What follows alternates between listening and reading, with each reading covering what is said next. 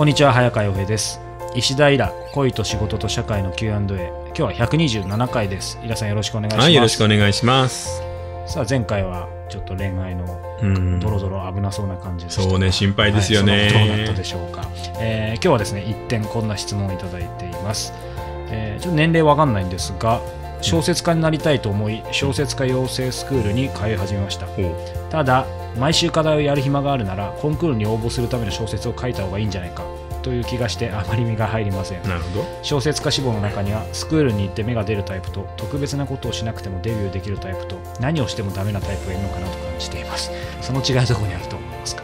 ああ、これはね、はい。スクールに関しては、なんでしょうね、あのーみんなが一緒に頑張っているんだっていう、そういう仲間意識だったり、自分一人じゃないんだっていう安心感はあるとは思うんですけど、うん。あんまりあの、スクールでものすごくその創作のことが学べるっていうことはないと思うんだよね。うんうん。だから今これ違いは何かっていうふうに言ってますけど、要はあの、ともかく一人で何か書き始めて、最後までちゃんと書ける人はい。と何か励ましがいる人の違いなんじゃないですかね。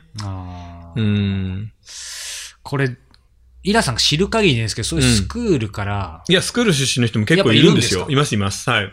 いや、宮部ささんなんかも一応そうだよねあ。そうなんですね、うんじゃあ必ずしも別に否定するわけではないいや、もう何人かいまます。うんあの、ミステリー系の人なんか結構多いし、うんうんうんただ、どうだろうなあのースクールがものすごく役に立ってデビューしてるみたいな人はあんまりいないかもしれないね。もともと力のある人がたまたまスクールに行っていたっていうパターンなんで、うん。小説の場合はやっぱり最後の最後はどうしてもあの、個人の力、うん。その人のセンスとか才能の問題になってくるんで、うん。うん、スクールに行けば即デビューできるみたいなことはないんですよね。で、逆にあの、そういうところに行けば何とかしてもらえるとかって人に頼る気持ちがあるような人は、うん。まずほぼダメなので、うんあのーしんどいよね。うん。まあ、そういう意味では、もちろんこのね、方の、まあ、うん。文章もわかんないですし、うん。文章だけだと判断できないかもしれないですけど、どうなんでしょうね。この彼、彼女がそう感じてるんであれば別にスクール行かないで、もういいし、ううんん、行きね、行って、要するにお守り代わりで行っておいて、うん。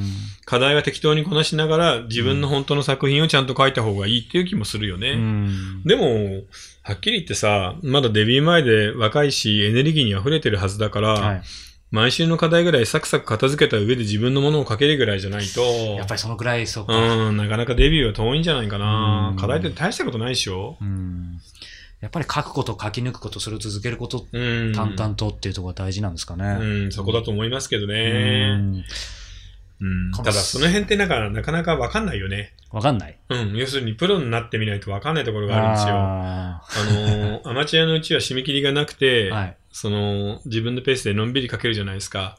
締め切りがあって、毎月毎月回っていく中で、きちんとある一定のレベルで、その、量をちゃんと書けるかどうかっていうのは、プロにならないとわかんないですね。プロでも書けない人たくさんいるので。なったらなんとかなるってわけでもないってことうん、ですそうそう。ちゃんとデビューしたんだけど、うわ、プロの書き方は無理だっていうパターンもあるのでうね。んうん、なので、この人も自分の、その、ペースなり、うんなんなりを考えた方がいいかもうね。んうんスクールね、うん。まあいろいろ考えちゃいますよね。そうね。でも、うんスクールはなかなか本当にそこから伸びる人は少ないな。うん。